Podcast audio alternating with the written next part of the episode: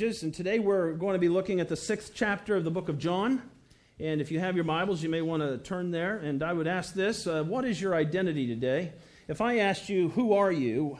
how would you respond to that? And there may be many answers to that question. Uh, who am I, or what is my identity? You may say things like, Well, I'm a male, or I'm a female.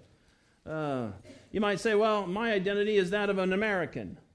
Uh, you might say, I'm a Texan. You might say, well, I'm a member of this certain family or I'm a member of this certain group. But we are sometimes answering that question by not only what forms us physically, but also the associations that we make. And today, what we want to do is look at our spiritual identity because, in so many ways, uh, how we act and how we behave is a result of how we see ourselves. Uh, how do we see ourselves in light of who Christ is? How do we see ourselves in light of Scripture? Uh, who am I is an important question, spiritually speaking. And this message series is called Jesus the Master Teacher. And today we're going to look at this passage of Scripture that, well, quite frankly, is a major turning point in the ministry of Jesus while he was here. Let me set the stage. Jesus has established his ministry. He's called his disciples to follow him, to learn from him. He's uh, spoken many times to large groups of people about the kingdom of God, and people had really marveled at his teaching. He was attracting quite an audience.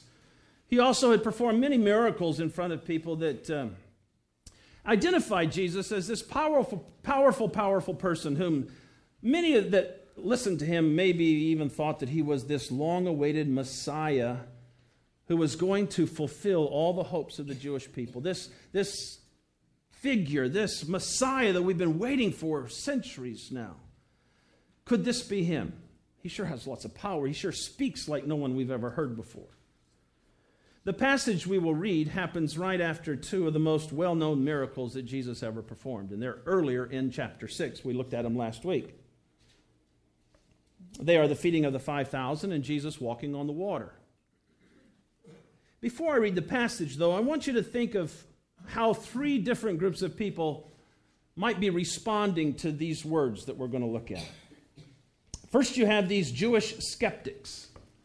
Uh, no doubt there were probably some Pharisees maybe in the skeptic crowd. Uh, they're not real sure about Jesus. Uh, they're looking for ways to trip him up. They're looking for ways to challenge him, to reveal his sources, to Come clean. And second, you have the crowd or the many people who've jumped on the Jesus train. You know what I'm saying? They've seen all that he could do. They've heard his words and they've seen the crowds. I don't want to be left out, so I'm going to follow along with the crowd. They loved his messages and, oh, his miracles. Jesus, do another one, please. And third, you have a different group of people, and they are the committed inner circle, or these 12 disciples. The scene starts out when Jesus is talking to the crowd and they want to know about the miracles and how they can do them. And well, Jesus says, Trust in me. He tells them that just as God provided manna or bread for their ancestors in the desert, Jesus says, I am the bread of life that the Father has provided for you. And he who comes to me will never hunger. He says, I am the bread of life. And so we pick up the dialogue in verse 41 of John 6, and I'm going to read it in different sections throughout the message this morning. First is John 6, 41 to 48. He says, Therefore, the Jews were grumbling about him, these are the skeptics, because he said, I am the bread that came down out of heaven. And they were saying, Is not this Jesus, the son of Joseph, whose father and mother we know? How does he say, I've come down out of heaven? Jesus answered and said to them, Don't grumble among yourselves. No one can come to me unless the Father who sent me draws him, and I will raise him up on the last day. It is written in the prophets, and they shall all be taught of God. Everyone who has heard and learned from the Father comes to me, and not that anyone has seen the Father except the one who is from God. He has seen the Father. And then truly, truly, I say to you, he who believes has eternal life. I am the bread of life. These skeptics, it says they grumble which means they murmured. It means they disagreed. They're saying that, you know, Jesus is just much too ordinary. We know his mom and his dad. He's just the kid from Nazareth. How can this Jesus say that he's come down from heaven? And Jesus uh, interrupts their grumbling. And he reinforces his claim that whoever believes in him, and whoever believes in me, you will live forever. You will have eternal life. He says, Because I am the bread, I am the spiritual food of life. That's quite a claim, isn't it? Jesus is drawing the line in the sand spiritually. He's saying that if you want to have spiritual life, you're only going to find it as you feast on me, as you come to me. Spiritual nourishment, food for your soul, purpose, meaning for life, is only going to be found here in me. Uh, but the skeptics, the skeptics, they look for excuses not to believe in Jesus. They look for excuses not to believe in Jesus. They said, you know, we know his father, we know his mother, we know that he came from Nazareth. He can't be from God. I know he's done the miracles. I know he's fed the 5,000. They say he walked on the water. I don't think he really did. It's amazing that these uh, skeptics can say this, having just experienced probably the feeding of the 5,000. And, but he had been known a long time, and he was just an ordinary guy to them. So, you and me, do we ever turn Jesus or the idea of Jesus into something kind of ordinary? You know, maybe even iconic. And you know what I mean by iconic? He's kind of a symbol for our faith rather than this powerful God who works through us. In many parts of the world where Christianity used to have power and influence, we see such a, a weak expression of our faith, a weak expression of the church. And it's, it, it, it, there's this, this focus on ritual, there's this focus on routine. And Jesus is far more than a symbol. He's the powerful spirit within the heart of man. And the skeptics, they, they just want to argue with Jesus. They, they want to have, they want to reason with him. They want to trip him up. They want to say, well, prove it. And are there skeptics today trying to tear down the life of Christ Jesus? Are there, are there skeptics who won't come to Christ because of all kinds of excuses? Well, you know that church, they're just full of hypocrites down there. Have you ever heard that one? I'm not going to be a Christian. Those church, that church is just full of hypocrites. On Judgment Day, I wonder how that's going to work with Jesus. I didn't come to you, Jesus, because I met some hypocrites. He's going to say, I never knew you. It's important for us to realize that uh, everything about Christ, everything about the skeptic's approach to Christ, everything hinges on whether or not Jesus was really God. Was Jesus really God? And, and because it's so critical to the mission of Christ that Jesus, that God, the one and only God, who became a man, died on a cross for us, because it's so critical that he be Jesus, I mean, he be God, that's where they really take their attack. Ah, we knew his mom and dad. He's just the kid from Nazareth. He's not God. And even today, that's, that's what's always challenged. Jesus really wasn't God. And if you're skeptical about Jesus being God, then I challenge you today to decide what you and who you think he really was. Because Jesus said he is what? God. And if Jesus says he's God and he's not, well, what does that make him? You know, C.S. Lewis says that you only have two other options. He's either a raving lunatic or he's a blatant liar. There's really the only two other options you have. So you really only have the three choices to choose from. He's, he's not a great teacher. He wasn't a great man only. Because a great man who wasn't God, who claimed to be God, well, that would nullify him being a great man. So, a good teacher, a great man, a great prophet, but not God is not an option based on what Jesus said about himself. There may be a little skepticism in many of us about Jesus. Such as, do I believe in a miracle working Jesus that lives in me today? Do I really believe that Jesus will work miracles in me? Will Jesus work miracles in my life? Or am I skeptical that he really does those kinds of things anymore? Especially for me. The conversation goes on. And uh, as Jesus usually does, he can't leave well enough alone. He pushes us deeper into this thought that he's in about being the bread of life.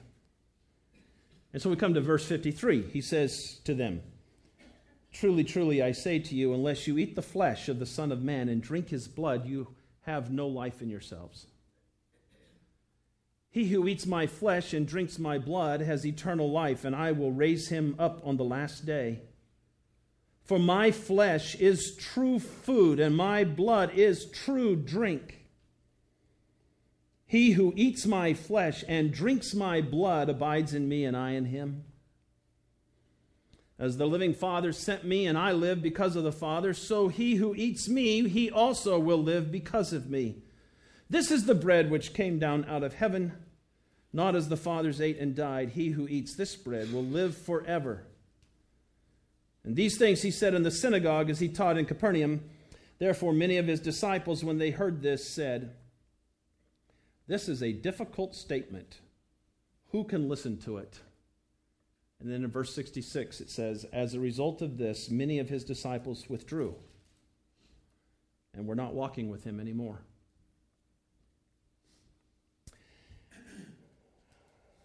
the wave of popularity that uh, Jesus had been riding on was coming to an end, wouldn't you say? He, he was not at all concerned about the size of his audience, about tickling their ears, about telling them things to make them feel good. He was all about revealing what the kingdom of God was like, what his mission was like. He was concerned about the condition of each individual person's heart. He was saying that when it comes to following him, you have to be all in. His comment about eating his flesh and drinking his blood was most disturbing to his followers. They, it was kind of like, I don't understand what he's saying, but it sounds disgusting to me. They really had no idea what he was talking about. Because Jesus was speaking spiritually to them and they were thinking fleshly, weren't they? He was talking about their spiritual identity being Him. You consume me, and my life becomes what is seen through you. He was talking spiritually about their identity, not about their next meal. they just couldn't get it. They didn't understand. They didn't have the spiritual ears to hear. And Jesus saying is saying that if you want true life, if you want true life, you have to completely identify with Him. You have to completely uh, consume Him. You have to completely be about Him. You can't be a pseudo or a half Christian.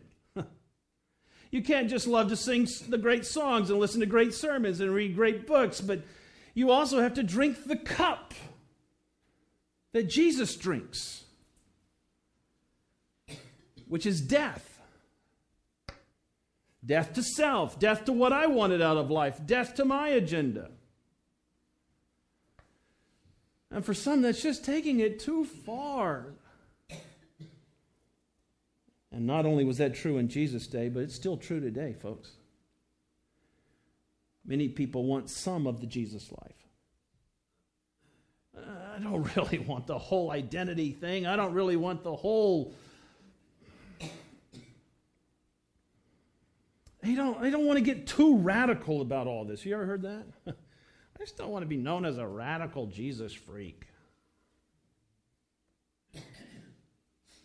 And that's the crowd. That's the description of the crowd, the Jesus train people. I'll jump on the Jesus train. Oh, yeah, there's a lot of great things happening. I want to be a part of this. And they live for self and want Jesus on their terms, not the terms of the word. Not the terms that he came and expressed. He want, they want Jesus to do for them and there are lots of people like this today. They attend church when they can and they do as many spiritual things as they can fit into their schedule, but the bottom line is is that they are the master of their domain. Their life is going to be organized and managed the way they want it. They will only minister when it's something they like to do. They'll only give when they have a little extra after all the other obligations are paid, including entertainment and fun.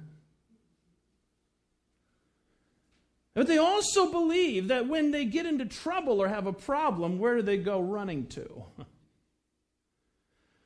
well, Jesus, you know, you saw all those spiritual things I've done, right? I've made it to church as often as I can. I sing praises every once in a while. I, I even pray like once a week. So, Jesus, come and fix this.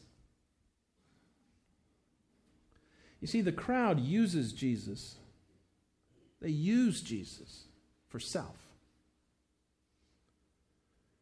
And Jesus is saying to those kinds of followers today that you either die to control over your life and or my word is going to be too much for you to take. And you are going to mentally or literally walk away because it's just too hard, too much. I, I no.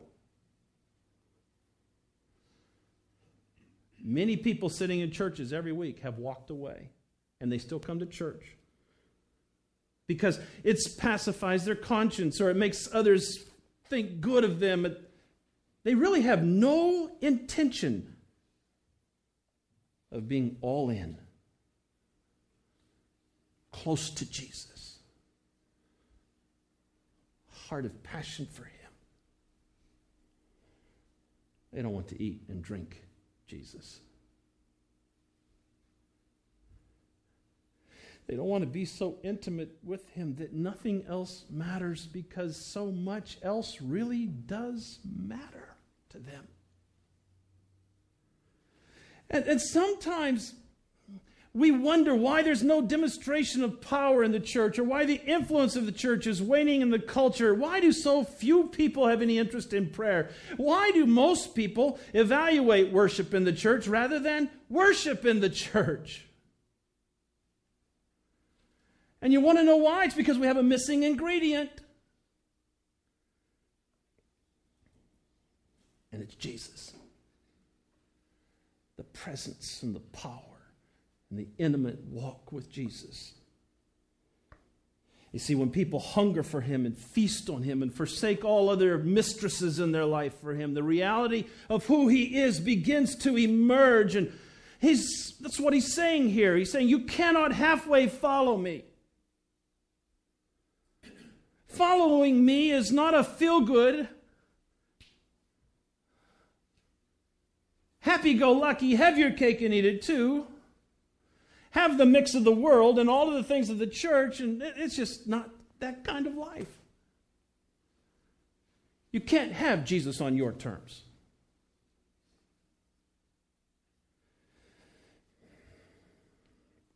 And finally, Jesus turns to his inner circle. You know, we've already had the skeptics have challenged him. they probably walked away. And then the, the crowd, you know, they said, This is disgusting what he's saying. I don't want to be a part of this. And so they are all walking away. And it kind of leaves us the impression that now Jesus is just here with his 12. And so he turns to them in verse 67 and he says this So Jesus said to the 12, you do not want to go away, also, do you? and Simon Peter answered him, Lord, to whom shall we go? You have words of eternal life. We have believed and have come to know that you are the Holy One of God. Don't you love Peter? I know he makes a few mistakes down the road, but don't you love him right here? Jesus is, is, is saying to his followers, now I've told you the truth. I mean, you got you got to hunger and thirst for me. I'm the only life that you're ever going to have worth living. And now you kind of get it, you understand. Are you still with me? He asks the same of you and me today, doesn't he? He asks me every day, Are you with me? Or are you with the world? It's one or the other. And as hard as it is to give up on what we want out of life, or, or a, dream that we have for success, or the dreams that we have for worldly prestige, or reputation, or whatever,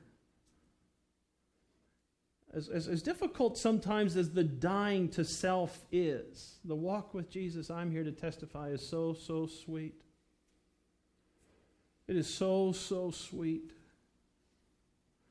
And, and Peter understands this truth about his life and, and this life with Christ. He says, Where are we going to go, Jesus? Uh, what is implied by that little phrase where Peter says, Where are we going to go? It, it's, it's like we've looked for other options. we, we've looked at all of the possibilities for what we're going to do spiritually in lives. And where are we going to go, Jesus? And maybe, quite frankly, he's saying, Jesus, what you're telling us today is, is difficult for us. And this whole thing about eating your flesh and drinking your blood, I'm sure at this time Peter's going, I don't really understand really what that means. but if Jesus says it, I'm going with it. If Jesus says it, I'm going with it. He says that only in you, Jesus, do we find the words of life. He says, We have believed and have come to know that you, Jesus, are the Holy One of God. In other words, I'm all in, Jesus. I'm all in. I've counted the cost, I've summed up the situation. And no matter what it takes, I will follow. I will give my life my future. I will give it all for the sake of following you, Jesus. You see, he finally gets the choice before every person. It's the same choice that we have today. It's the first option is that, well, you can be in charge of your life. You can live for success in this world and, and, and be empty and dead inside spiritually and constantly doing things that you know you ought not to do. And at the end of the journey, you end up dying one day, leaving really nothing in this world, and live forever in an evil place, regretting every minute of your life on this planet. That's the description of choice one. Oh, but at least you'll be able to say, I did it my way.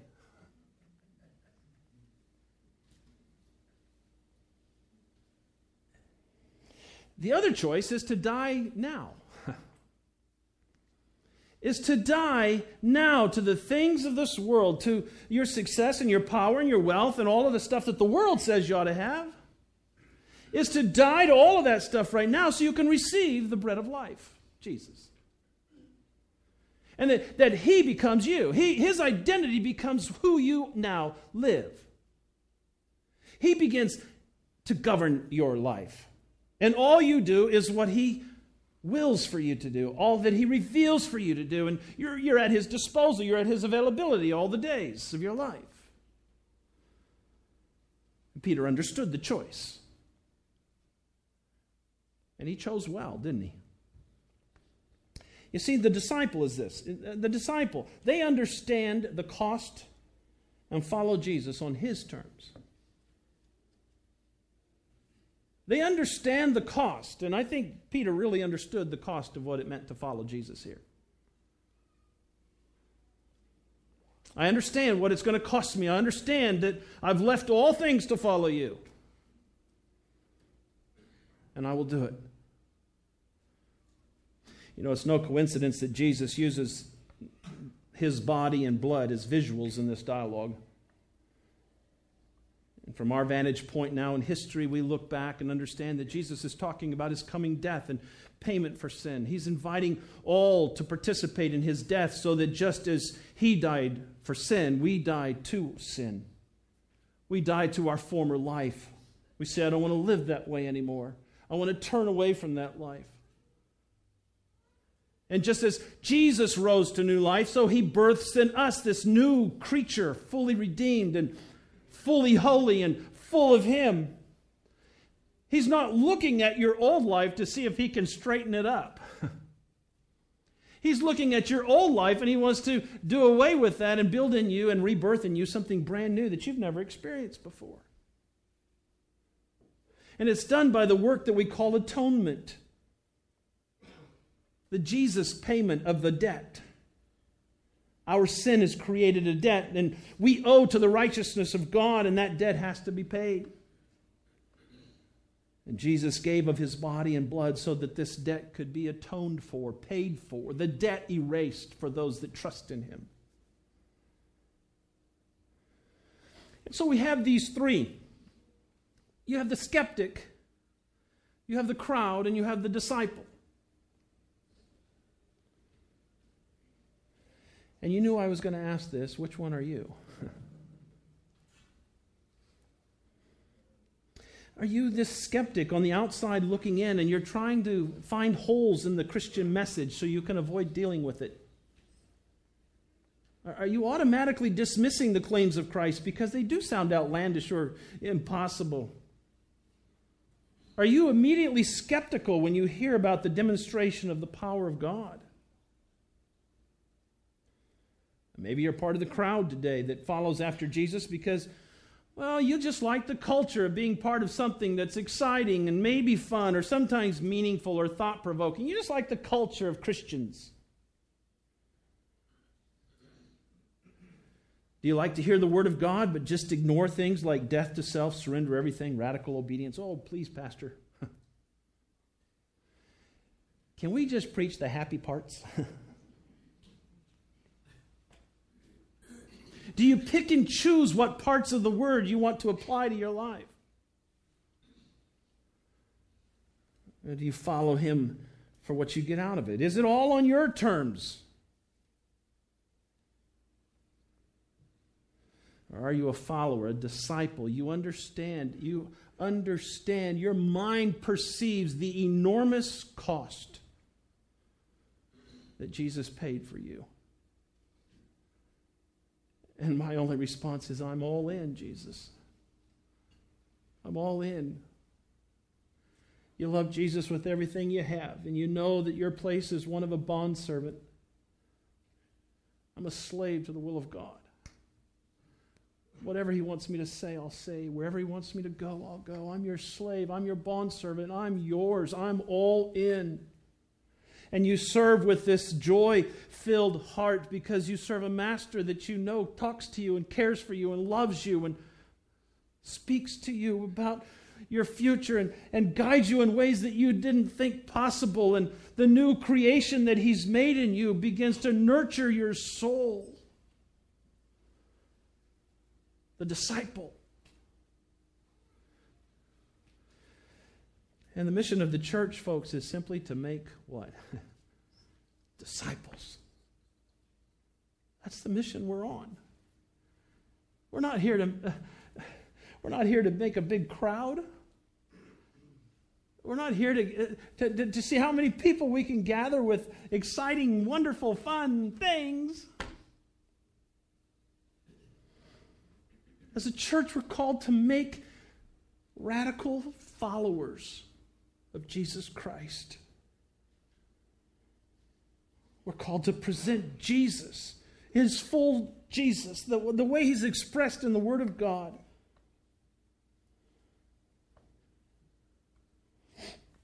And invite people to enter his life. You're invited today to know the real Jesus. You're invited today to consume Jesus, to hunger and thirst for him. You're invited to forsake your agenda, your way, to lay it down, to cast it aside, and follow. Skeptics, I encourage you to stop trying to find excuses why you shouldn't come to Christ. It's not about the hypocrites in the church. Are there hypocrites in the church, by the way? Occasionally.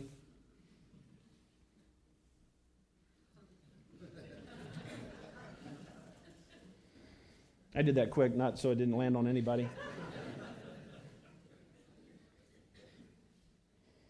Okay, we admit it. We don't always live the Jesus life the way we ought to, don't we?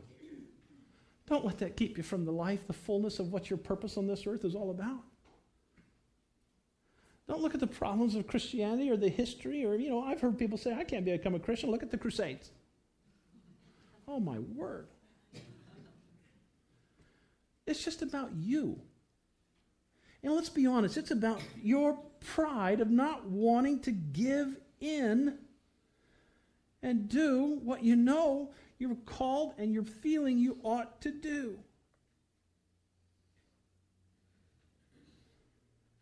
And many, many are standing in the crowd. They want Jesus, they want the church, they want what they can get out of it.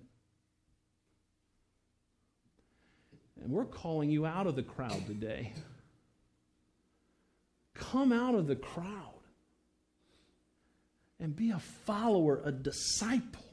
Be counted with Jesus. Go to the cross with your pride. Go to the cross with your agenda. Go to the cross with your future and just nail it there. Are you His? Are you available? Is He Lord? Let's let Him be the master. Will you do it? Will you do that? Christ Jesus, we come to you today in these closing moments, and uh,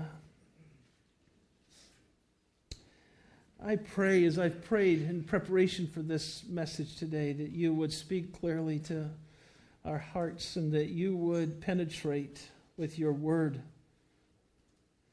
that you would help us to understand our own personal journey with you and the, the, ways in which we've held on to things. And Father, I pray for every person here, even the most mature Christian here, I pray that they would be searching through your spirit in their own life to say, Jesus, where have I taken control or where have I wanted the things from you? I wanted to avoid hard things. I wanted to avoid hard choices that you're calling me to make. I wanted to avoid. And I'm coming to you today saying, Lord, I'm all in. Where else am I going to go? You have the words of life. And I'm, I believe wholeheartedly that you are the Holy One of God. You are the bread of life, and I will find meaning, I will find purpose, I will find the reality of why I exist only in you. Jesus, more than once, you looked at crowds that followed after you and you said, These are like sheep without a shepherd. They're scattered and they're running around and they're chasing after things and they don't have anybody to come and really explain to them the, why they exist. And Father, there's so many who have gone down the road of self reliance and self and have ended up in such broken places. And I pray in these moments that they would come to you and say, Lord, I'm all in. Do what you need to do in my life. I'm tired of the old me, and I'm praying that you would come and remove the old me and put your spirit in me. I confess that I am a sinner. I'm in need of you today. I confess that uh, my life is uh, at a place where it's just a mess.